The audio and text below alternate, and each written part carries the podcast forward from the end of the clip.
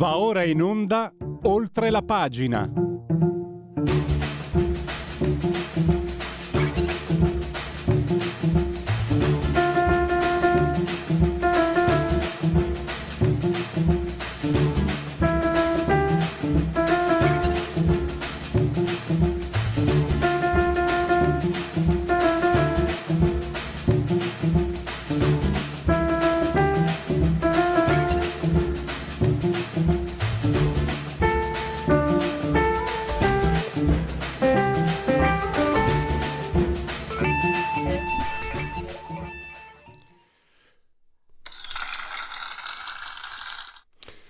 Pressoché obbligatori gli applausi per la sigla. E imprescindibili, convenevoli, formulaici questa volta all'inizio come dovrebbe essere. Siete in simultanea con oltre la pagina di Radio Libertà quando sono scoccate esattamente le 10.40 insieme al dottor Federico Borsari saldamente assiso sulla tolda di comando in regia tecnica il sottoscritto, il mio nome è nessuno, ci tengo francamente a non declinare le mie generalità perché sono cazzi miei, siamo sospesi entrambi sopra 6 metri il livello del mare, entrambi, eh, ve l'ho già detto, eh, sospesi 6 metri, 24 gradi centigradi, fa un caldo infernale, torrido interno, ma anche esternamente c'è una temperatura non proprio invernale, 11 alle 10.40 del mattino, sopra lo zero ovviamente in centigradi, 54 gradi l'umidità, 1030.1 la pressione in millibar. E poi naturalmente l'abbraccio rivolto forte forte forte forte alla signora Carmela, Angela e Clotilde. Loro, loro ci sono ci sono e come se ci sono. E ci seguono e ci seguiscono pure dal canale televisivo il 252 il, l'elettrodomestico più amato perché questa Radio Libertà è diventata ormai da mesi una radiovisione quindi chi si abbona a Radio Libertà campa oltre cent'anni. Meditate gente meditate. Naturalmente potete farvi eh, cullare dall'algido suono digitale della Radio DAB oppure seguirci ovunque voi siate grazie all'applicazione iOS Android con smartphone, iPhone, tablet, mini tablet, iPad, mini iPad, Alex, accendi Radio Libertà passaparola ve ne saremo riconoscenti Far TV e Smart TV ovvio poi Radio Libertà è sbarcata sul social di ultima generazione, Twitch, non so neanche cosa voglia dire, ma lo, lo dico così, suona bene. Poi su uh, YouTube, su Facebook, la pagina Facebook e poi naturalmente l'ottimo abbondante sito radiolibertà.net. Parleremo ancora del voto, parleremo anche delle primarie, del PD, così almeno fatemi fare la battuta di parte, così almeno uno del PD li vince. Ah, ah, ah non è neanche mia. E poi con, lo faremo con Francesca Musacchio, poi con Max del Papa parleremo del servizio pubblico, la RAI. Che farne? Perché se fai come loro, a parte che secondo me la destra non è capace di fare come fanno loro, ma comunque tradisci te stesso, perché è illiberale l'uso che si fa no, della, quel, con i nostri soldi della RAI. E quindi, la conclusione, io ho sentito anche altre volte persone che ne sanno sicuramente più di me, L'unica, ma è quasi impraticabile, sarebbe vendere. Pensate Sanremo sul mercato, dai adesso vediamo. Pensate Fabio Fazio sul mercato, dai vediamo. Ci aveva anche provato è tornato subito alla, alla, alla greppia, pagato con i soldi nostri. Insomma, tanti o pochi, i voti in Lombardia vanno solo in una direzione. E da novembre mi sembra che il professor Paolo Natale aveva previsto il risultato che abbiamo visto domenica e lunedì e giustamente noi gli rendiamo conto e omaggio a Cesare, quel che è di Cesare, a Natale, quel che è, di, che è di Natale. Professore, sto scherzando, ma seriamente lei le ha azzeccate tutte. Benvenuto e grazie per essere ai nostri microfoni. Grazie intanto. a voi, grazie a voi. C'è un punto che, che, sorprende, professore, glielo chiedo subito, ho sorpreso tutti. Mm-hmm. L'ABC, da quando sono entrato a seguire politica come militante, come giornalista, chiedo scusa per la parola, quando c'è l'affluenza bassa la destra perde perché l'elettorato di sinistra è fidelizzato, eccetera, eccetera. Eh, lunedì, domenica e lunedì non è andata in questa maniera. E neanche, devo dire, lei lo aveva detto neanche il 25 settembre. No, no, infatti è un trend che è radicalmente cambiato, direi dalle si può anche datarlo, direi, dalle elezioni europee del 2019, quando appunto la Lega Salvini, insomma, la, la Lega di Salvini fece il grande exploit delle, della grande vittoria alle europee. Ecco, da allora, cioè di fatto da, dopo il 2018 in poi, in tutte le occasioni elettorali, sembra che stia, so dire, stia verificandosi una situazione non dico contrapposta, ma comunque certamente diversa dal passato, cioè mentre come diceva giustamente lei, quando si andava a votare in pochi era, erano, andava, erano più fidelizzati, anche diciamo, più interessati alla politica per certi versi l'elettorato di centrosinistra. Eh, ricordiamo per esempio il 37% che andò a votare quando vinse Bonaccini la prima volta in Emilia Romagna, in quel caso Bonaccini ebbe un, una, consenso di voto mi sembra intorno al 60%, quando invece andò più gente, quindi nell'occasione successiva, dove vinse comunque ma di poco, e soltanto di sembra una decina di punti. Quindi questa era la tendenza del passato per così dire, invece da qualche anno, come dicevo, sembra che la situazione sia eh, quasi ribaltata, cioè più la gente si astiene più gli, estensionisti arrivano dal centro-sinistra. In parte forse per le cose che se mi leggono, non so, sanno che comunque ci sono pochi spazi per la vittoria, ma comunque ne sono consapevoli anche loro. Cioè, io avevo fatto una domanda poco prima delle elezioni regionali in Lombardia a tutti gli elettorati e bene l'elettorato di centro-sinistra soltanto il 15% pensava di poter vincere questa consultazione contro, contro Fontana, quindi c'è anche una, una percezione da parte dell'elettorato di minoranza in questo caso che le cose in Italia ultimamente stanno andando da quella parte, quindi forse questa è anche una delle cause per esempio del maggiore astensionismo di quelli di centro-sinistra che non ci credono e quindi vanno in meno. Poi anche quelli di centro-destra non ci vanno, eh, per carità, perché la diminuzione dei, della, dei votanti in questa occasione, soprattutto nella regionale, è stata davvero impressionante, insomma 30 punti in meno alle politiche e 20 punti in meno rispetto alle ultime regionali. Però insomma le, le cose sono cambiate in questo senso. Ecco. Professore, eh, la interrompo. Intanto mi ricordo benissimo che lei aveva parlato dell'indicatore winner e l'aveva già anticipato, esatto. e aveva già letto, insomma, no? perché neanche loro, neanche quelli di sinistra ci credono. Poi ho letto anche sempre, suoi, leggo sempre i suoi articoli sugli stati generali.com e lei ha portato la sua esperienza personale, cioè lei insegna scienze politiche, non insegna... Eh, teatro. E ha chiesto andrete a votare domenica e i suoi alunni che si presume insomma siano attenti ma per cosa? lei insegna a Milano all'università Milano non, non uh, a, a, che so io. E, e, quindi ecco può aver influito il fatto non lo so adesso non vorrei una, per una settimana si è parlato di quello che accadeva sul palco di Sanremo si è dimenticati un po' la grande informazione che andavano a votare 15-16 milioni, quello che sono insomma le due più importanti, più popolose, importanti no per carità, più popolose regioni italiane.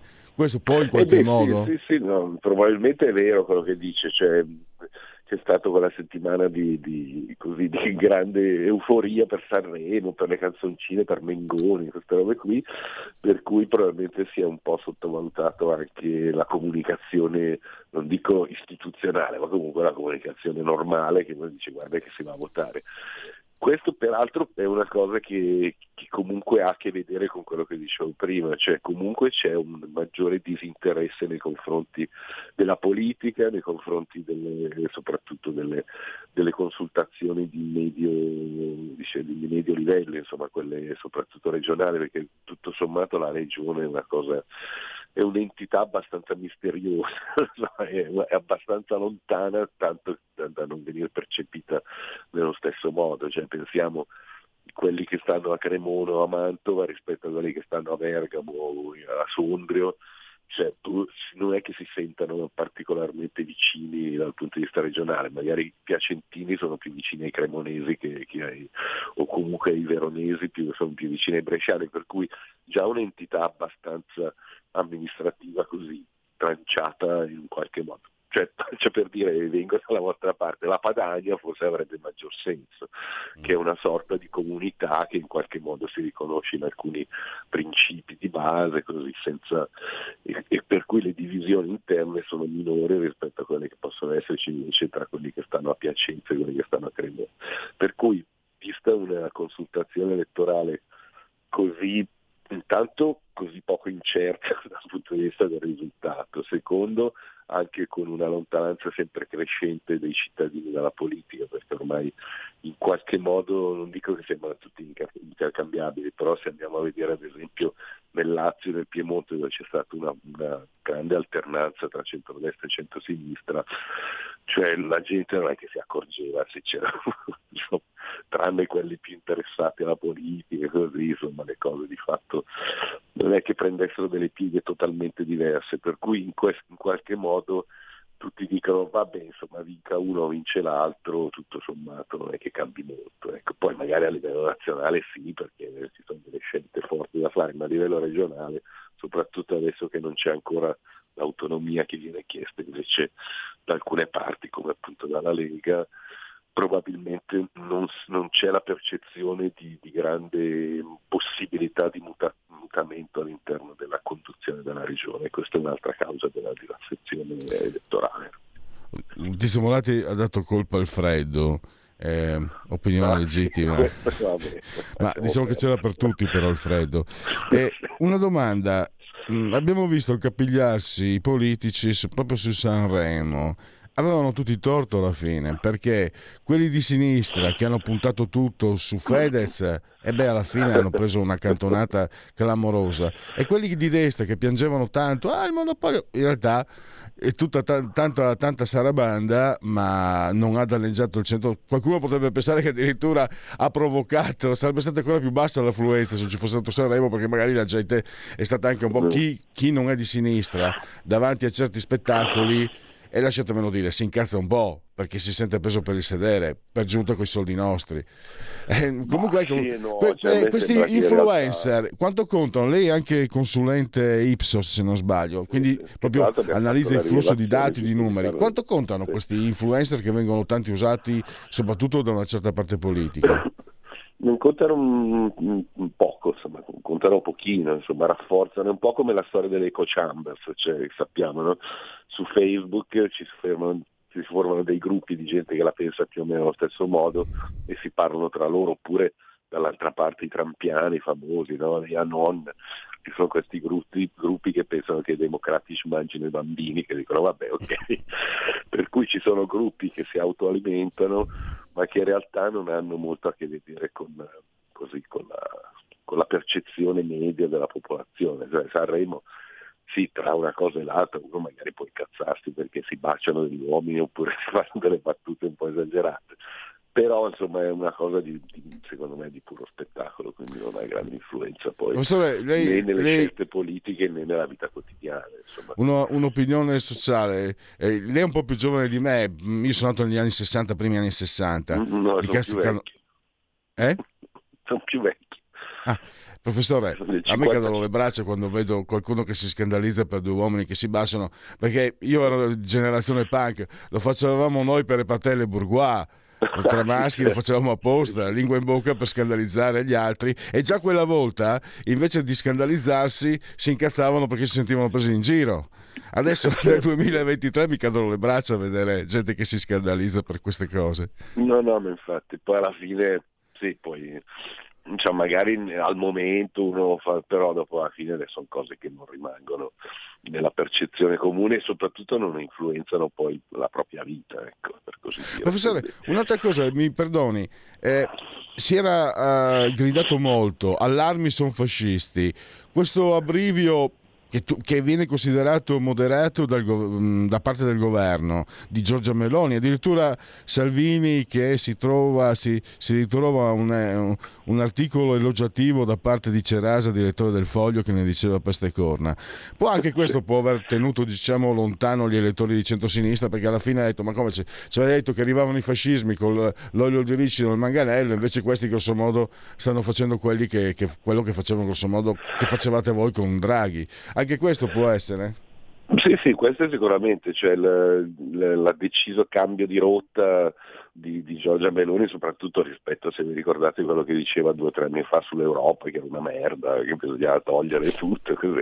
e adesso invece sembra che abbia abbracciato quasi del tutto, non dico l'agenda Draghi, ma insomma comunque la modalità di rapporto con l'Europa che aveva già in parte anche Draghi, adesso un pochino più smussato, però non c'è più quest'idea che l'Europa sia l'Europa delle banche, con cui non bisogna dialogare, non bisogna affossarla. Questo probabilmente anche tranquillizzato. E sia i mercati, infatti sappiamo che lo spread eh, non, sale come invece era ipotizzato nei primi giorni. E anche il rapporto con, con l'Europa mi sembra abbastanza tranquillo, insomma, al di là dei soliti litigi che ci sono con tutti, con i francesi per carità, sempre stato, però tutto sommato effettivamente non, insomma, la paura del del ritorno di Mussolini mi sembra che sia stata in qualche modo mediata dalla, dalla, capacità anche di Giorgia Meloni di abbassare i toni, di avere anche insomma, nei confronti di Berlusconi adesso che ha fatto l'inno a Putin, insomma è un pochino esagerato, eh, lei ha saputo mediare i toni, quindi diventa in qualche modo almeno per il momento abbastanza con una fiducia abbastanza elevata, comunque non con questo pericolo che ha abitato prima delle elezioni.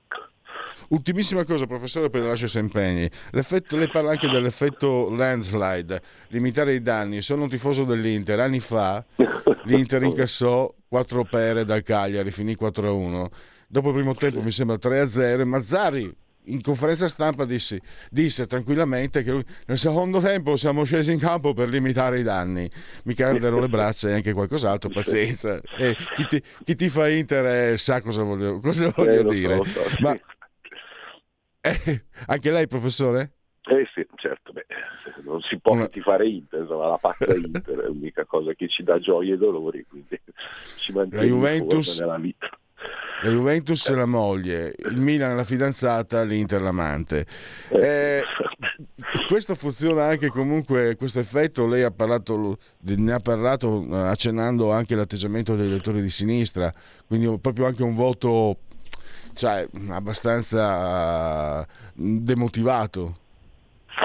Sì, sì, probabilmente anche quello, cioè, mm, come dicevo prima, se non, si, se non intravede un'alternativa forte alla maggioranza appunto in, in, Lombardia ma anche in Italia in questo momento del centrodestra è ovvio che uno si disamora un po' aspetta che questo tra l'altro è uno anche dei motivi per cui la sinistra in generale non funziona negli ultimi anni perché non ha più neanche un leader che, che abbia capacità di comunicazione elevate, insomma, pur nel bene e nel male, adesso comunque la si, la si pensi, Salvini, a Meloni, a Grillo e c'è anche lo stesso Conte, in fondo hanno una capacità, vabbè, non parlare di Berlusconi anche se adesso è un po' invecchiato, però hanno avuto tutti una grande capacità comunicativa, cosa che invece dopo Renzi e Veltroni e Renzi in realtà nel centro-sinistra non c'è più stato, quindi questo è un altro dei motivi per cui la gente un po' si, così, non dico che se ne freghi, però non ha più grande interesse a,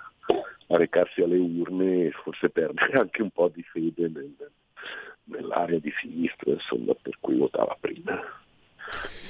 Benissimo, professore, io ringrazio, la ringrazio, professor Paolo Natale, grazie ancora e a risentirci a presto naturalmente. Buongiorno, buona trasmissione, arrivederci a tutti.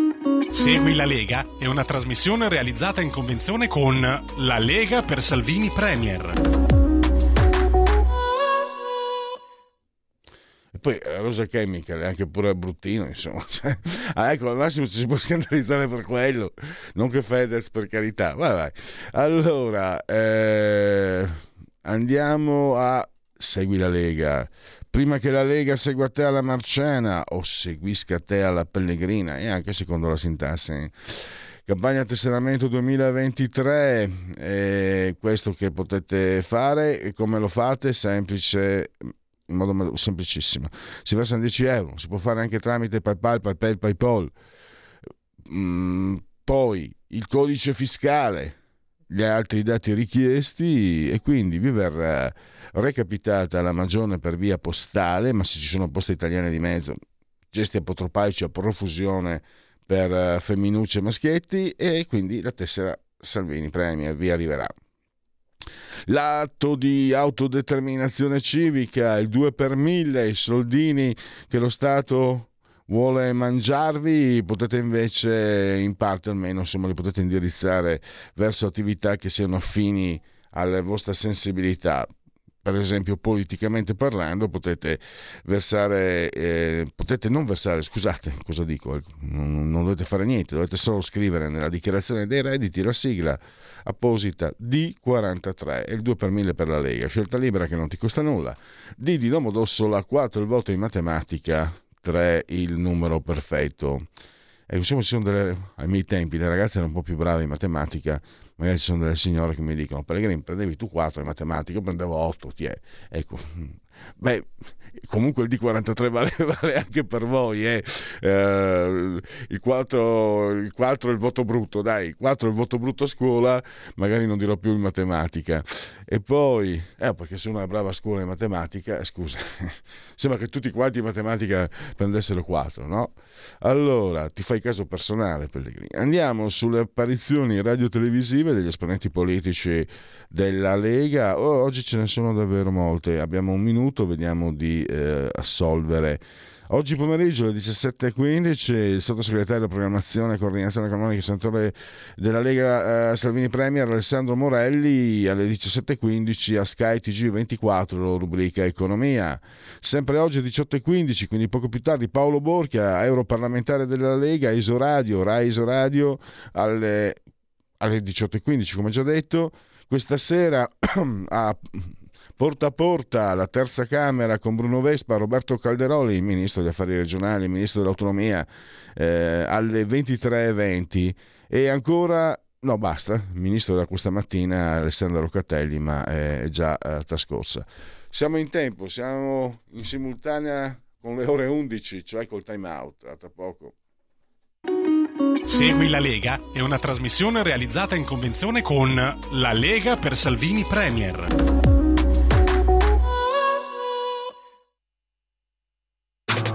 Stai ascoltando Radio Libertà. La tua voce libera, senza filtri né censura. La tua radio.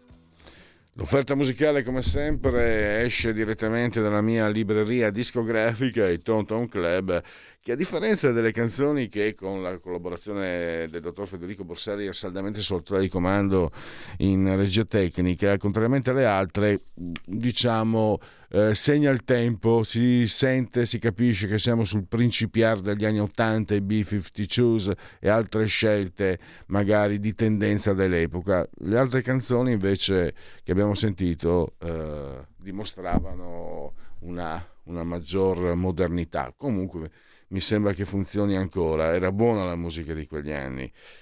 Eh, è buono per un militante del PD andare a votare alle primarie perché ha una certezza fino a un certo punto.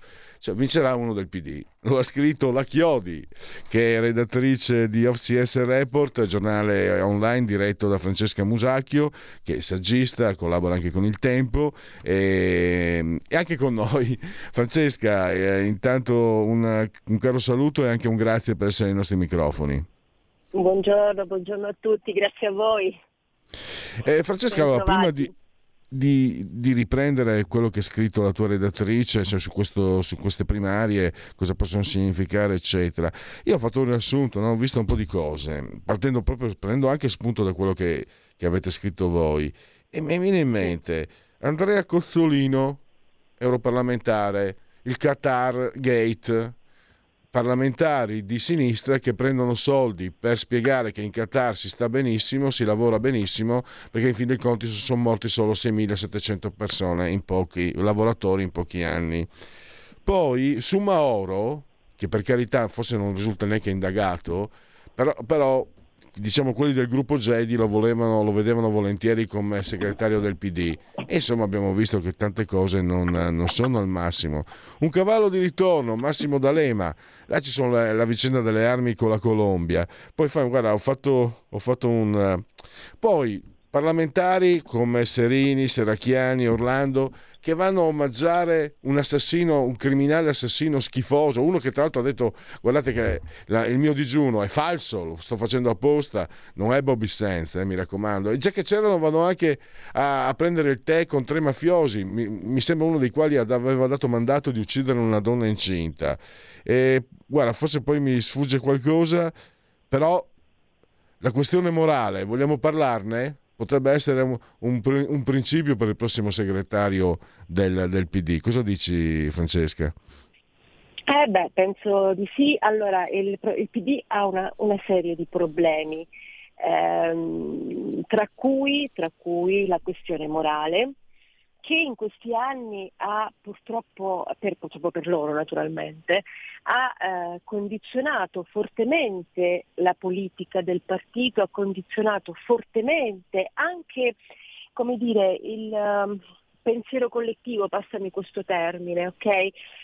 Adesso, e quindi in questi anni hanno, t- tanti anni, eh, decenni, non due o tre anni, hanno in qualche modo fatto della questione morale il loro cavallo di battaglia perché loro erano duri e puri, ehm, senza macchia, cavalieri eh, senza peccato, benissimo alla resa dei conti eh, si è scoperto che probabilmente non è così. Ora, la vicenda su Maoro, la vicenda Qatargate, è chiaro che aspettiamo eh, diciamo che, la, che, che la giustizia e la magistratura faccia il suo corso. Nel frattempo, nel frattempo eh, i fatti depongono a loro sfavore. Ma non solo, quello che più di ogni altra cosa, secondo me, secondo diciamo, nostro, l'analisi politica nel nostro piccolo che abbiamo fatto, è che il PD e la sinistra in generale si è barricata all'interno uh, dei propri uh, uffici, delle proprie sedi, delle proprie postazioni, al caldo d'inverno, al fresco d'estate, non c'è più un, uh, una connessione con le persone, con il territorio, con, con i veri bisogni delle persone. Quindi emblematico del resto è quello che è accaduto a Mirafiori eh, avranno preso alle primarie, se non sbaglio, 24-25 voti a Mirafiori e per la stessa e per bocca di Bonaccini, uno dei candidati alle primarie del Partito Democratico, un candidato a segretario, l'ultimo segretario del PD che era andato a Mirafiori era Bersani, è stato Bersani. Allora, Eh, quando poi li definiscono il partito della ZTL, beh, forse tutti i torti eh, chi lo dice non ce l'ha. Quindi il problema del PD è complesso, è, archi- è, è, dire, è strutturato su anni e anni di distacco dalle persone. Voglio dire, anche la questione degli immigrati, va bene, non puoi, non puoi trattarla ideologicamente, perché nessuno vuole eh, far morire le persone in mare o far morire le persone che sono in territori dove c'è la guerra, nessuno vuole questo, d'accordo? Però non se ne può fare una battaglia ideologica perché per acc- questo ce lo siamo detto qui un sacco di volte, per accogliere migliaia e milioni di persone, tu devi essere in grado di garantire a queste persone una sistemazione che sia dignitosa, quindi lavoro, una casa, un sistema sociale di welfare che possa eh, supportarli nell'inserimento all'interno di un paese mm, che non è il loro. Se tutto questo tu non riesci a farlo perché ovviamente non hai la possibilità per una serie di motivazioni, ma non ce l'ha l'Italia, ma non ce l'hanno neanche altri paesi europei, di gestire e supportare milioni di persone che entrano, che per la prima fase, una prima larga fase del loro ingresso non, non riescono a contribuire al PIL di quella nazione, va bene? Quindi tu devi avere la forza di sopportare diciamo, questo ingresso economicamente per poi eventualmente un domani essere, che, insomma, avere la possibilità che queste persone contribuiscano al PIL della nazione. Quindi la battaglia ideologica che hanno fatto in tutti questi anni sul, sulla divisione fra buoni e cattivi, chi è pro immigrazione è buono, chi è contro l'immigrazione è cattivo, è, un, è stato un boomerang, è un boomerang, perché non è così, perché poi le persone che arrivano diventano se non gestite adeguatamente, non perché sono cattive, ma se non, non sono gestite adeguatamente, diventano un problema sociale per tutti, sia per i buoni che per i cattivi. Quindi a questo punto ti ho fatto l'esempio dell'immigrazione, ma si potrebbe fare l'esempio per tante altre cose. Okay? Le battaglie eh, su, poi peraltro battaglie in molti casi portate avanti dall'estrema sinistra che il PD ha fatto sue, non lo so, la battaglia sulla casa, la battaglia... Allora, sono cose che possono essere fatte, sono giuste, nessuno vuole che eh, si, si, viva, che, che, che, le persone non abbiano un tetto su, sulla testa, che nessuno lo vuole, ma siamo in grado di gestire questo diciamo, sforzo importante di welfare per garantire a tutti pari dignità? E questa è la quindi è inutile fare delle battaglie ideologiche sapendo peraltro che quella condizione tu non la potrai raggiungere, forse mai. E questa è l'ipocrisia di fondo, chiamiamo le cose con il loro nome, ipocrisia di fondo. Purtroppo la sinistra in questi anni ha mm, come dire, eh, peccato di ipocrisia e oggi si ritrova ad avere, credo siano rimaste quattro regioni governate dal PD, non sono al governo, non riescono ad avere un, uh, un segretario, vedremo quello che verrà fuori, ma comunque per, per, per, per la stessa, come dire, detto da loro stessi c'è un problema di notabili all'interno del PD che gestiscono poi in qualche modo, hanno gestito in tutti questi anni la linea del partito, le cariche, le nomine forse ha ragione, credo sia stato eh, Bertinotti in un'intervista qualche giorno fa, su, non mi ricordo se Corriere o Repubblica, che invitò il PD a sciogliersi, perché non c'è un altro modo per diciamo, ricostituirlo, bisogna scioglierlo, cancellarlo e rifondare un partito di sinistra, perché probabilmente questa è l'unica soluzione. Insomma. Cosa ne pensi eh, di, di, questa campagna delle primarie? Eh, non trovi che, che, non emerga quello che dovrebbe essere anche una situazione, eh, perché no, di dramma? Io te lo dico perché come leghista ricordo la notte delle scope, ricordo i congressi provinciali e noi li chiamavamo nazionali quando eravamo secessionisti, cioè in certi volavano veramente, volava di tutto.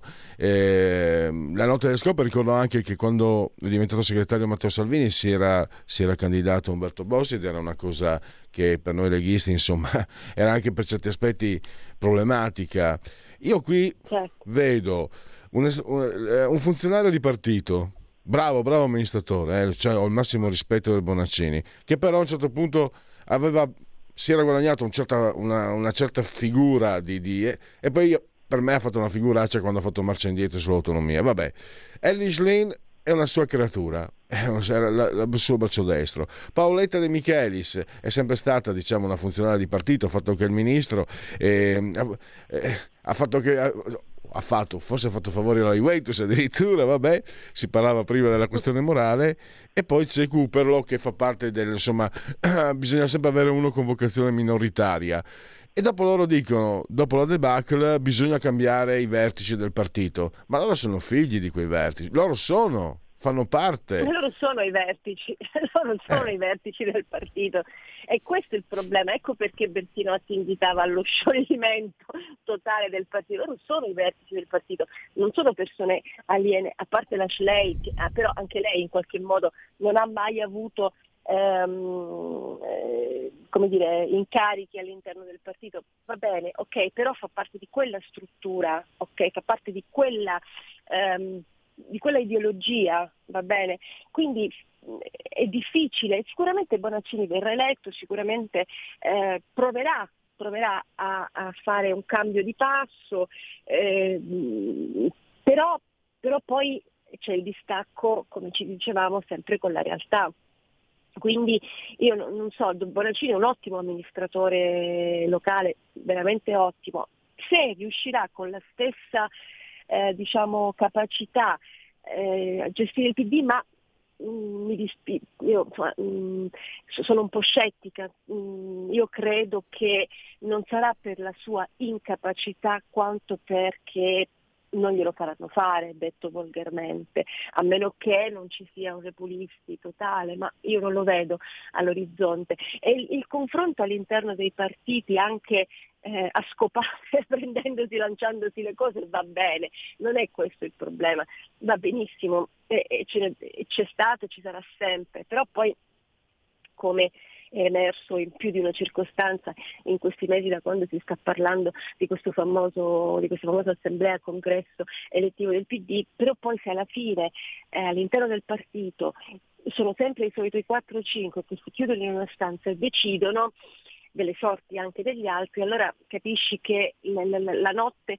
eh, di lotta e di battaglia non è servita a niente, è servita semplicemente per fare un po' di cinema, per dare a vedere insomma, che, c'è, che, che, che in apparenza c'è qualcosa, poi alla fine decidono sempre i soliti. È lì che bisogna scardinare. Io non so, ripeto, eh, non so quanta fortuna avrà Bonaccini, mm, perché ripeto, non credo che dipenderà da un suo demerito, dipenderà da dal fatto che non glielo fanno fare. Uno come Cooper, ad esempio, che tu hai citato poc'anzi, beh, uno come Cooper, ad esempio, io lo seguo nel senso che mi incuriosisce molto, lo trovo ehm, a parte autoironico, soprattutto se se vai a vedere i suoi tweet sono molto autonomici, però lo seguo perché mi incuriosisce, lo vedo come un outsider all'interno di questo Partito Democratico così mh, mm, strutturato. È, è una corrente minoritaria, vero, ma proprio per questo molto spesso lui dice delle verità sul partito che altri non hanno la forza, il coraggio, la capacità di dire.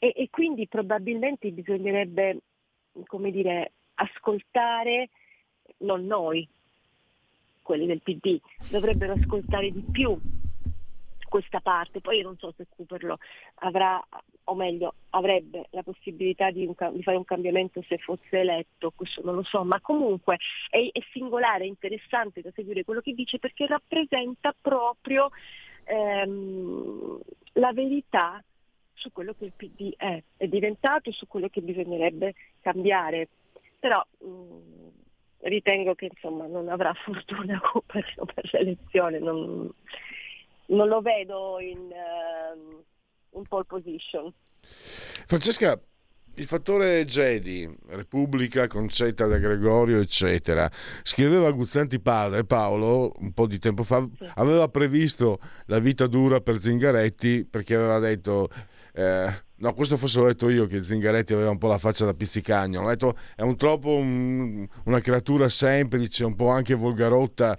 per quelli che hanno il naso fine, raffinato come quelli del Salotti De Gregorio, infatti fu De Gregorio scrivere, eh, Concetta De Gregorio scrivere degli articoli massacranti nei confronti di Zingaretti, eccetera.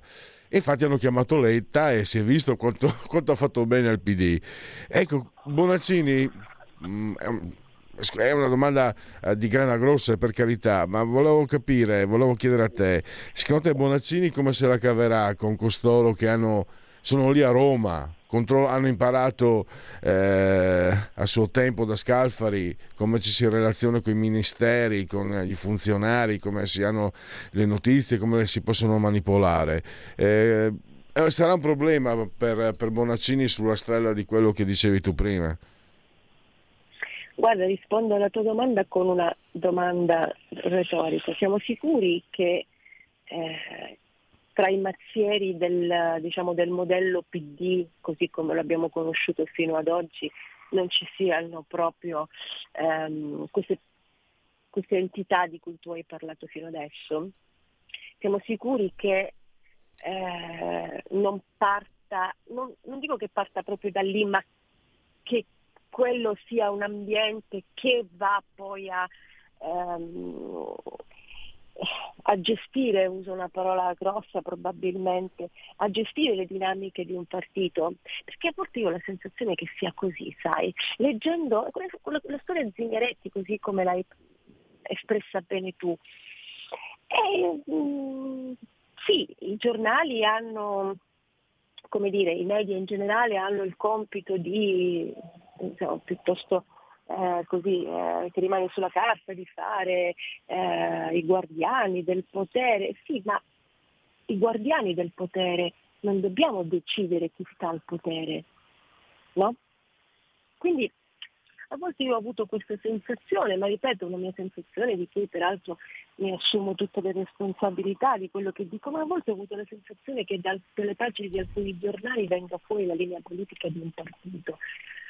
Mm, questo può valere a destra come a sinistra, potrebbe, potrebbero rispondermi. Certo, sì, può valere a destra come a sinistra, ma in questo preciso caso eh, del PD, probabilmente della sinistra in generale, probabilmente negli anni questa, mm, questa cosa è stata molto molto molto più forte, molto molto più vera rispetto ad altri partiti. Eh, tra l'altro la sinistra ha anche un altro problema eh, che poi diciamo in qualche modo si riverbera sulla stampa. Le correnti che ovviamente ehm, si fanno la guerra e la guerra se la fanno anche sulla stampa, ma questo lo sappiamo, cioè non, non è una scoperta per noi, diciamo, no? E, e, probabilmente a turno eh, le correnti si sono, eh, hanno utilizzato la stampa non inconsapevolmente la stampa si è fatta utilizzare per portare avanti le battaglie delle correnti. Ora tutto questo se tu analizzi eh, le, eh, diciamo, lunedì pomeriggio a urne chiuse eh, ovviamente seguivo eh, gli esiti dello spoglio ho cominciato a, anche facendo zapping sulle varie ehm, tv che eh, avevano diciamo, degli speciali sull'argomento. Ce n'erano alcune, e non voglio fare il nome, in cui non si parlava della vittoria della destra, ma della sconfitta della sinistra. Cioè un, le campane suonavano a morto e dietro c'era il corteo funebre che piangeva il morto. E, um, allora anche, e questo poi è continuato anche nei giorni a seguire, in molti talk eh, si continua a parlare della sconfitta del PD relegando la vittoria della destra a motivazioni, eh, sì, l'assenteismo, faceva freddo, quindi eh, poi forse eh, non si sa c'è qualche altro motivo, però mai per meriti, per concause che mh, mm, non sono legate ai meriti della destra. Eh, mh, mm, ti sembra normale? A me no. Ecco perché la stampa ha una responsabilità. Oggi Repubblica, mi pare, sì, oggi o ieri titolava, ha vinto l'astensionismo. Ma ha vinto la destra. Capisci il discorso sulla stampa che ti facevo? Certo. a questo tipo di...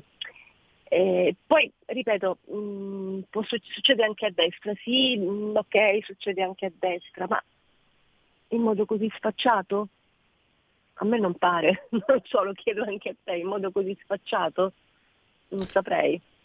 Eh, ma, il personaggio che dicevo prima, Gino Scalfari, eh, ne raccontava la gesta proprio Paolo Guzzanti, che aveva fatto parte oh, di sì. quella infornata, eh, non era una persona comune. Io sono da anni, c'erano anche dei leghisti che me lo contestavano. Guardate che il partito più potente è eh, il partito di Repubblica perché ha anche un grande vantaggio loro non vanno mai alle urne, quindi vincono sempre. Casomai certo. poi perdo, perdono gli altri, ma loro vincono sempre. Beh, mm, tra le cose. Eh, voglio riprendere sempre una frase della Chiodi, no? dal campo largo, dal campo largo al vicolo cieco.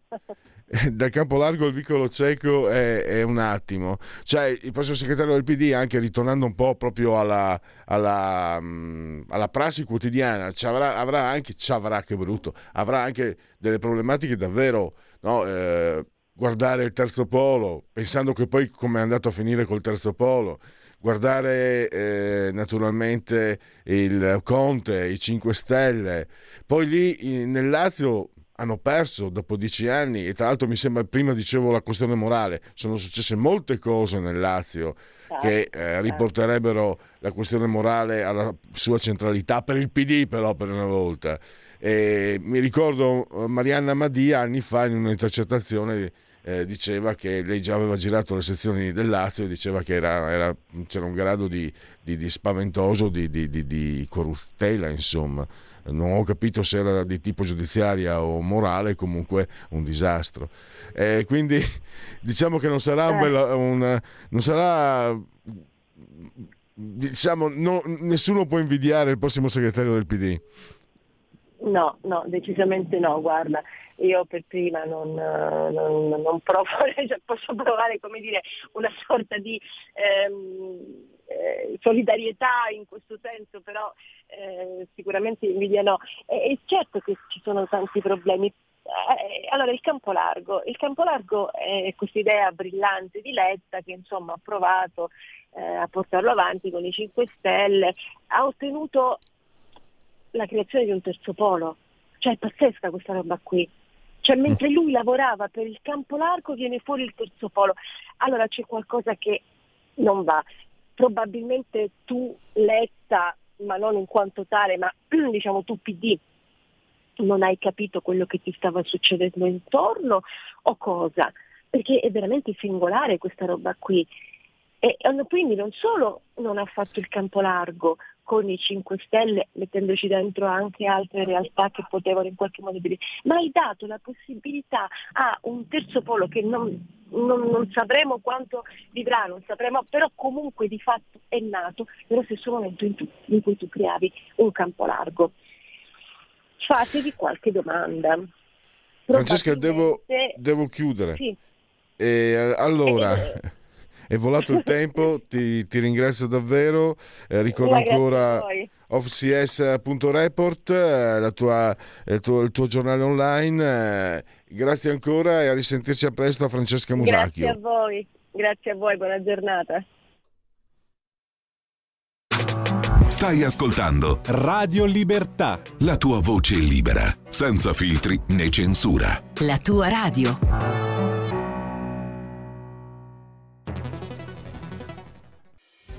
Quotidiano di Sicilia, il quotidiano d'Italia, l'informazione che ribalta i luoghi comuni, una vera visione dei fatti, l'Italia vista da sud.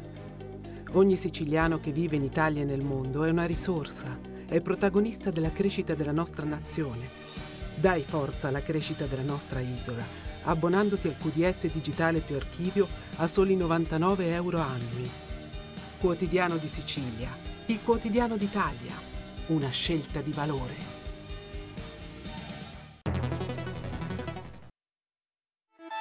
Stai ascoltando Radio Libertà, la tua voce libera, senza filtri né censure, la tua radio.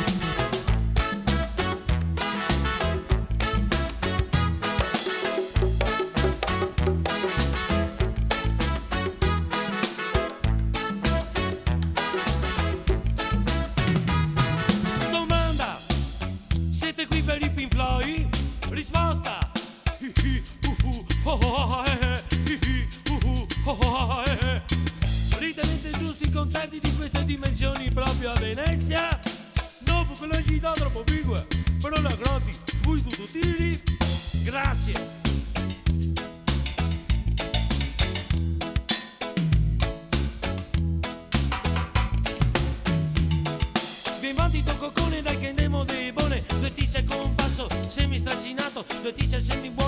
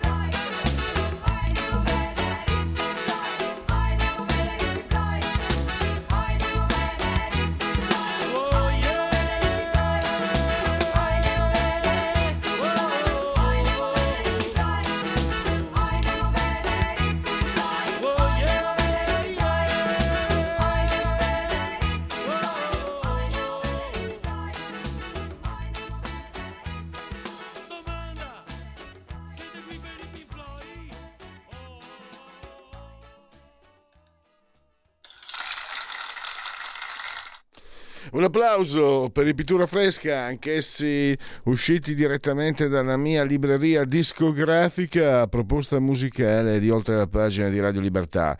Eh, un amico veneziano mi spiegava che fasso abea significa fare la lepre, cioè fugo, come fanno le lepri. E tra l'altro pensavo, dicevo proprio a Federico Borsari, dottor Federico Borsari, che bisognava mettere dopo Sanremo sommato per Ramona dei pittura fresca, lo mettiamo domani, poniamo ripero, ripero, riparo. E pensando, parleremo proprio di, di, Sanremo, direi, perché stavo pensando proprio che il palco di Sanremo sarebbe stato perfetto, con, eh, mancava solo la sardina, Mattia Santori e la regia di Todd Browning. I cinefili mi hanno capito, gli altri pazienza. Allora, parliamo di Rai con Max del Papa. Vi, se non l'avete fatto, vi invito anche a leggere i suoi bellissimi articoli su, anche al riguardo, eh, sia su Italia Oggi e poi sul Giornale d'Italia. E andate anche sul suo profilo Facebook o sul Faro. Eh, avete occasione di leggere Max del Papa, intanto però avete l'occasione di ascoltarlo. Benvenuto, grazie Max per essere ai nostri microfoni. Buongiorno, grazie a te per l'invito. Eh, la RAI, allora, la riflessione, eh, abbiamo visto i partiti di, di, destra si sono scandalizzati perché per una settimana con i soldi nostri è stato il Festival dell'Unità, il voto ha dimostrato che questi influencer non spostano molto, forse addirittura provocano il contrario, l'effetto contrario, però sta di fatto che il cosiddetto servizio pubblico non è così che si fa. Però tu avverti che, a parte che sarebbe tradire le, le proprie radici liberali, si spera, che fare altrettanto di destra, fare un Sanremo di destra, tanto cosa chiamiamo, Nuzio Filogamo, non, non ha senso. Io in, in, anni passati, Max, e tu ne fai cenno, e vorrei partire da questo, parlando anche con uh, diciamo dei lavori, mi dicevano l'unica cosa per sistemare la RAI sarebbe venderla, metterla sul mercato. Saremo sul mercato, dai, vediamo se così facendo andate avanti. Fabio Fazio che prende 10, 11, 12 milioni l'anno, vediamo sul mercato. Però mi, mi spiegavano che Sarebbe giusto, ma non è semplice metterla in atto una, una cosa di questo genere. Prego. Eh, non è semplice perché non c'è la volontà, quindi quando non c'è la volontà tutto è complicato. Poi nessuno precisa in che modo, in che proporzioni, cioè la privatizzi tutta, lasci una rete sola pubblica, queste cose non vengono mai affrontate, ma è, un, è una falsa soluzione per un falso problema perché la RAI è uno degli strumenti più potenti e anche più lucrosi per la politica parassitaria. Eh, quindi perché mai questi dovrebbero rinunciare a uno strumento che, che li tiene su? Non lo faranno mai, né a destra né a sinistra. Cioè loro quando cambia un regime la prima cosa di cui si preoccupano è adesso mettiamo gente nostra, adesso tocca a noi. Non c'è una, un'anima, non c'è una politica veramente liberale in Italia, sono tutti protezionisti, sono tutti statalisti. A sinistra a destra. A sinistra è statalista per Costituzione, inutile. Cioè, se noi pensiamo che i sedicenti riformisti di sinistra sono come Calenda, eh, la destra, questa destra qui, viene dalla destra sociale, la destra sociale è quella eh, più Stato, più tasse, insomma io adesso tutti cantano le lodi di Giorgio Meloni, ma io me la ricordo Giorgio Meloni che per anni a Norum, quando era un politico non di responsabilità, tutti gli anni si presentava e chiedeva un contributo extra di 2 miliardi per Roma, 2 miliardi di euro, perché le municipalizzate erano scassate, perché non funzionava. Quindi non era la ricetta non era le privatizziamo o le facciamo filare, la ricetta era bisogna avere ancora più soldi. La sensibilità è quella, quindi in questo la RAI ci rientra perfettamente. E quindi cosa dobbiamo fare, Max? Dobbiamo subire, mm, anche perché oh, Giorgetti ha detto che dal prossimo anno torna al canone e finiranno di, portar, di rubarci i soldi dalla bolletta e quindi... Eh, tornerò finalmente a non pagare la RAI come ho sempre fatto perché non ho mai sopportato. Eh, ma... ma... non credo che sarà possibile, cioè te la tolgono dalla bolletta elettrica perché semplicemente perché le bollette elettriche adesso sono, sono salite tantissimo, quindi non vogliono dare l'impressione di un impatto ulteriore, ma te la mettono da un'altra parte, te la blindano in un altro modo. Non è più facile, non è più possibile scappare da queste cose come prima. Cioè adesso ormai con gli strumenti di controllo che hanno ti faranno l'app, ti faranno quello che vuoi, ma non è che ci rinunciano. Il canone sì, è una parte minima rispetto a tutto l'introito pubblicitario, comunque la RAI c'ha 15.000 persone dentro. Max, scusami, scusami lo sfogo, scusa, io da anni, da quando lo mettono nella bolletta, l'ho detto anche in radio, preferirei usare quei soldi in medicine piuttosto che... Eh, lo so. eh, perché sai, non... La RAI non è- 15.000 persone, la- tutte messe dai partiti, eh, tutte. In più, non, gli- non bastandogli, c'è tutto un, un- un affare colossale degli appalti con fuori, dei consulenti, dei format comprati. In RAI si, si produce poco, si produce molta burocrazia, si produce molta militanza, ma si produce poco di, di originale. E quindi serve tutto. Vedrai che il canone non, non solo eh, lo svincoleranno dalla bolletta, ma solo per eh, blindarlo da un'altra parte, ma lo aumenteranno perché io già ho cominciato a sentire delle strane cose che quando tu senti al telegiornale, no? La RAI è il canone più basso d'Europa, Eh, vabbè, dico, ma eh, questa non è una notizia, cioè dove sta la novità, la- la- la- l'urgenza, sai, i canoni della notizia, la contemporaneità, è successo qualcosa. No, ogni tanto saltano fuori e dicono attenzione, la RAI è il canone più basso d'Europa, perché evidentemente vogliono preparare al fatto che Certo. aumenteranno. Max, scusami, un'altra, un'altra cosa volevo chiederti. Eh, anni fa ci fu un referendum eh, in Svizzera per togliere il canone, cioè per togliere i soldi eh, del canone alla loro televisione di Stato e vinse la volontà di pagare il canone. E tutti, ecco, vedete la civiltà.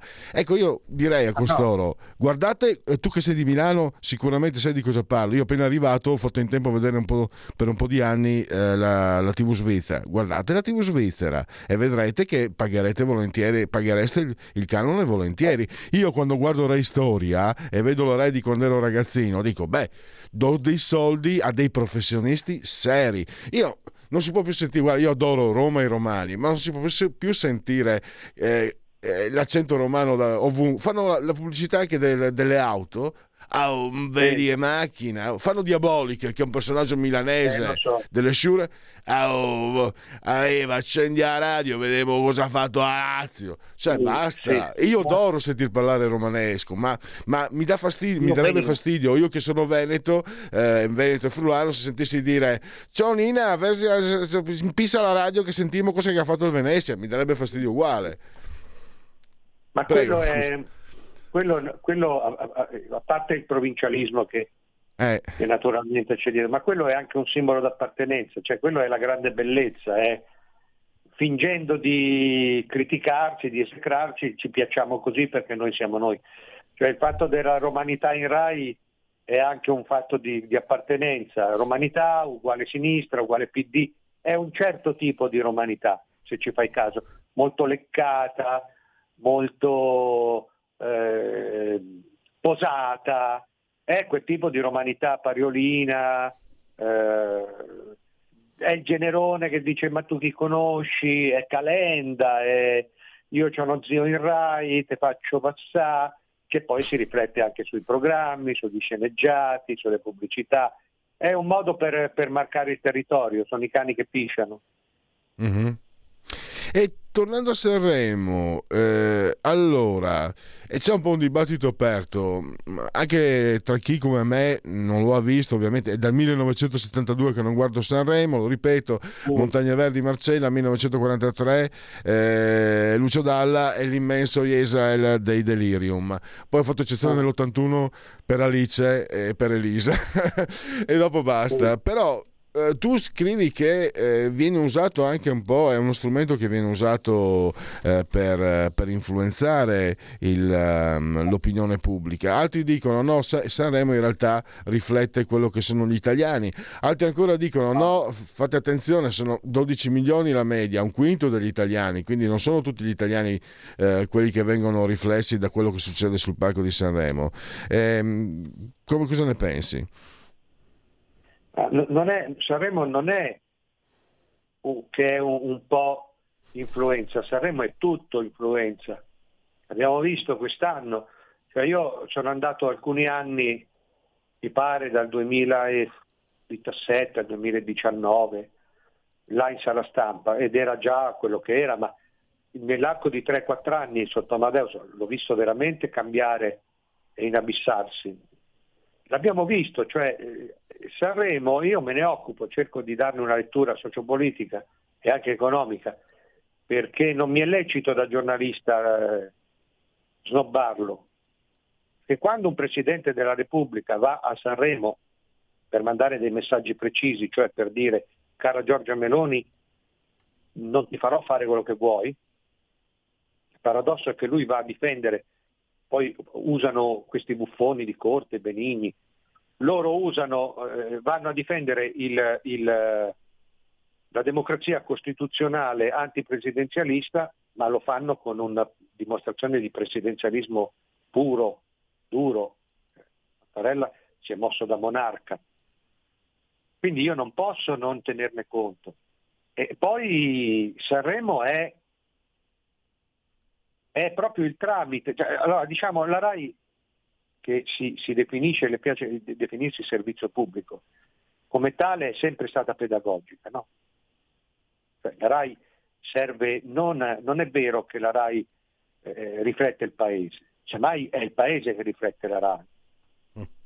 Questo già dall'inizio, negli anni 50, la televisione perbenista vaticana di Bernabei, poi sono arrivati gli anni 70, io ero piccolo ma mi ricordo, sembrava, la RAI sembrava in mano alla rivoluzione d'ottobre oppure al gran balzo di Mao, poi è arrivata la RAI dei socialisti, quindi c'è stato tutto il riflusso, la RAI da bere, gli archivi. Adesso siamo a un'altra eh, pedagogia. È una pedagogia che si è completamente ribaltata, cioè il perbenismo classico, la RAI per famiglie, eh, è diventato una, una, un moralismo alla rovescia. Cioè, oggi bisogna dire che, e questo è stato Sanremo, ai bambini soprattutto, ai ragazzi, non, sono, non c'è più sesso, ci sono tutti i sessi, eh, l'ambiente, siamo tutti razzisti, eh, bisogna fare la transizione che nessuno capisce, eh, verde, Greta, c'è mm, quell'altra che non ha avuto figli, chi se ne frega, perché in Italia c'è la Meloni che non fa fare figli, quell'altra che ha fatto il monologo, la Fagnani, eh, sui, sui napoletani ragazzi in carcere, sai che novità. Però lì c'era da difendere evidentemente i carcerati, il cospito, il 41 bis. La RAI ha invertito completamente il, sua, il suo pedagogismo. E, e questo credo che però sia stato da una parte il capolavoro di Amadeus, che ha fatto diventare il festival veramente un festival dell'unità, però poi gli è scappato di mano, hanno esagerato, quindi hanno trasformato il festival in una sorta di vetrina talmente oltre il trash, talmente oltre la volgarità anche infantile, gratuita, Ora non stiamo a scandalizzarci perché quelli fanno le strusciate, le leccate, queste sono cose da ragazzi, no? È il discorso complessivo. E credo che a questo punto sono andati talmente oltre che sarà difficile che Sanremo possa cambiare pelle. Sanremo resta questo. Ora questi qua dicono salteranno un po' di teste, vogliono togliere Coletta, vogliono quindi togliere Amadeus. Possono pure toglierli ma con chi la fanno? Possono mettere, perché lo sappiamo come va, prenderanno un presentatore più neutro che non dispiaccia alla sinistra e che contenti un po' tutti, infileranno dentro due o tre cantanti, non lo so, Van der Frost, Povia, no? marcatamente di destra, e poi ma l'impianto resta quello, la struttura resta quella, l'evento eh, mediatico resta quello. Quindi cioè, è, è, andato troppo oltre. Quindi anche Sanremo eh, o lo vendi come la RAI oppure te lo tieni com'è, ma non lo venderanno mai. Io per esempio non ho trovato scritto da nessuna parte, e io l'avevo scritto già 3-4 anni fa perché a Sanremo quando ero là l'avevo, l'avevo saputo, c'è un progetto a Sanremo per spostare tutto, tutto il grande carrozzone del festival, in una struttura costruita ad hoc. Quindi basta Ariston, basta Piazza Garibaldi, basta l'alberghetto che in realtà è cosa modesta lì di supporto. Una cosa è un affare da 60 milioni di euro da creare nei prossimi 10, forse 5 anni. Ora quella è una mangiatoia colossale. Figurati se questi privatizzano ho anche letto che c'è qualcuno che dice lo spostiamo a Milano, ma lì vogliono fare un polo sanremese festivaliero da 60 milioni, ci rendiamo conto, quindi non la venderanno mai. Eh, diranno semplicemente adesso tocca a noi la mangiatoia, ma venderlo non lo faranno mai e Sanremo resterà quella. Eh, è triste come epilogo, ma è anche molto, molto realista Ehm, diciamo io, io, mi porto a casa questo. Questi signori, Beh, questi sai, influencer no, non influenzano un bel niente, almeno no, quello. No, ma ecco, questa è un'altra cosa da dire, cioè è chiaro che questi qua, cioè solo il PD può fare un discorso come lo stanno facendo del tipo Fedez e la Ferragni insieme fanno 48-50 milioni di follower, eh, anche poco che ci vada è un milione di tessere. Solo un partito completamente di deficienti può fare un discorso così. In realtà l'avevamo già visto ai tempi delle elezioni politiche in settembre, no?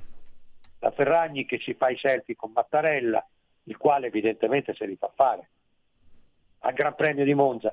Non è che se noi andiamo lì e diciamo no, no, facciamoci un selfie, arrivano le guardie e ti fanno fuori.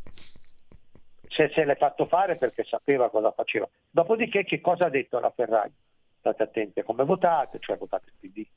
Il mio presidente, votate il partito del presidente, il PD, perché la destra, perché la Meloni, perché la destra non fa fare più gli aborti, nelle marche, che è una, questa è una, è una, è una bugia veramente da galera, è un procurato allarme. Io nelle marche ci vivo, quindi nessuno mai si è lamentato di non aver potuto abortire, di essere stato sta qua. Ci sono i medici obiettori come dappertutto, ma nessuno mai, non c'è mai stato un caso di uno che non ha potuto fare, che sta, che, no, niente del genere. E, però dopo tutti questi appelli eh, le elezioni sono andate come sono andate. Perché un conto è la, la, la, la avulsione di Sanremo dove tutti pensano di vivere in un pianeta a parte. Poi insomma, la realtà è quella che è, è fatta di problemi concreti e credo che la gente non abbia tanto votato la Meloni, la gente si è stufata, si è stufata di questi qui, si è anche stufata di Sanremo. Notiamo anche questo, che Sanremo, dicono tutti i festival dei record, un'altra bugia, Sanremo ha perso un paio di milioni di spettatori, nel 95 dove c'è stato veramente il picco erano 15 milioni di media e adesso sono 10. Questo riflette. Sanremo ha spostato al contrario, cioè alla fine la gente non ne ha potuto più, perché eh, puoi essere fanatico finché vuoi, puoi essere piddino, militante finché vuoi, però alla fine ti stufi di sentirti di pedagogia, di sentirti dire come devi pensare, come devi scopare, come devi mangiare, come devi viaggiare, come ti devi vestire, come devi parlare, come devi scrivere, come devi pensare. Questo è. Eh, poi dopo sì, Rosa, il chimico con quell'altro che fanno le strusciate, ma quella è roba loro per, per far soldi, ma no. non ha nessuna presa. Max, eh, siamo arrivati al termine. Io ti ringrazio sì. ancora, Max del Papa. Lo, mi raccomando, anche il Faro, poi lo leggete sul giornale d'Italia, lo leggete su Italia Oggi e altro ancora. Grazie e a risentirci a presto. A presto. Salve a tutti. La verità è che sono cattivo. Ma questo cambierà. Io cambierò. È l'ultima volta che faccio cose come questa. Metto la testa a posto, vado avanti, rigo dritto, scelgo la vita. Già adesso non vedo l'ora. diventerò esattamente come voi. Il lavoro, la famiglia, il maxi televisore del cazzo, la lavatrice, la macchina, il CD e l'apriscatole elettrico. Buona salute, colesterolo basso, polizza vita, mutuo, prima casa, moda casual, valigie, salotto di tre pezzi, fai da te, telequiz, schifezze nella pancia, figli, a spasso nel parco, orario d'ufficio, bravo a golf, l'auto lavata, tanti maglioni, Natale in famiglia, pensione privata, esenzione fiscale, tirando avanti, lontano dai guai, in attesa del giorno in cui morirai. Genetriaci, commemorazioni e ricorrenze del vigesimo settimo giorno di piovoso, mese del calendario repubblicano. Per tutti è un mar- mercoledì miarco, il 15 di febbraio, anno domini 2023 o 2023 che dir si voglia, il Pisano Galileo Galilei. Misurate ciò che è misurabile, rendete misurabile ciò che non lo è. Louis Renault, eh, la, la regie, la macchina per eccellenza. Totò, tra, tra, le tante cose meravigliose di Totò, questa non, mi era sfuggita. Chi dice che i soldi non danno la felicità, oltre che antipatico, è pure fesso. Un grande. Eh, Franco Fabrizi, Fausto dei Vitelloni, eh, cinema, un genio, forse l'unico genio che abbia dato all'umanità il Friuli Venezia Giulia, eh, Lino Zanussi, geniale. Ge- Pensate che leggevo che lui già negli anni prima anche di 50, cioè la, la, mh, si occupava di formazione, aveva formato anche una squadra di laureati, di, di, di tecnici di primissimo ordine, di fatti in terre miserabili, di, di miseria nera e di immigrazione come era il Friuli, il Friuli occidentale in questo caso, di quegli anni lui crea un polo industriale, suo padre comincia, ma lui crea un polo, un polo di elettrodomestici secondo in Europa, eh, dopo quell'altra marca olandese che non nomino per non fare pubblicità. E quindi... Ehm, mi dispiace che, ecco, i friulani pordenonesi non se lo meritavano, eh, uno come Lino Zanussi, cioè non ve lo meritate proprio, tenetevi quello che avete, ma Lino Zanussi invece ce lo meritavamo noi come umanità, perché ha fatto anche, eh, ha cambiato tante cose in bene, anche per i suoi operai, e i suoi proprietari, è un, è un termine proprietario ma è anche affettuoso, c'era un rapporto eh, che so essere stato eh, lo so per testimonianza in diretta, eh, molto buono. è stato anche direttore del Guarini Sportivo Gualtiero Zanetti, Gramil quando c'era la Formula 1, due volte campione del mondo, papà di Damon, Florinda Bolcan, anzi Florinda Suarez Buffao, Florinda Bolcan, Marisa Berenson, meraviglioso, il papà lituano, la mamma Schiaparelli, nobile italiana, marchesa, Barry Lyndon, Marisa Sannia da Iglesias, eh, la Casa Bianca, Cucciaricca Amici ha detto il cane di Monica Cirinna. E poi che ha detto io ero di sinistra perché al liceo eh, leggevo, leggevo, al liceo delle suore leggevo Cuore di nascosto. Siccome è del 63 e Cuore esce negli anni 90. Ho fatto il liceo negli anni 90 ed è ripetente. Eh, lei voleva dire il male, ma una, come, una così non legge il male, non è roba per lei. Casomai gli faceva schifo, gli scappava via. Io leggevo il male e lo leggo ancora. E poi Gabriela Pirosca Mezzaros, Angelica Bella, e mi fermo lì. Non c'è tempo per i sondaggi, ce n'era uno, lo leggo domani. C'è tempo solo per ringraziare eh, Federico, dottor Borsari, saldamente sul tono di comando energia tecnica e ringraziare tutti coloro che hanno scelto Radio Libertà oltre la pagina. Miau.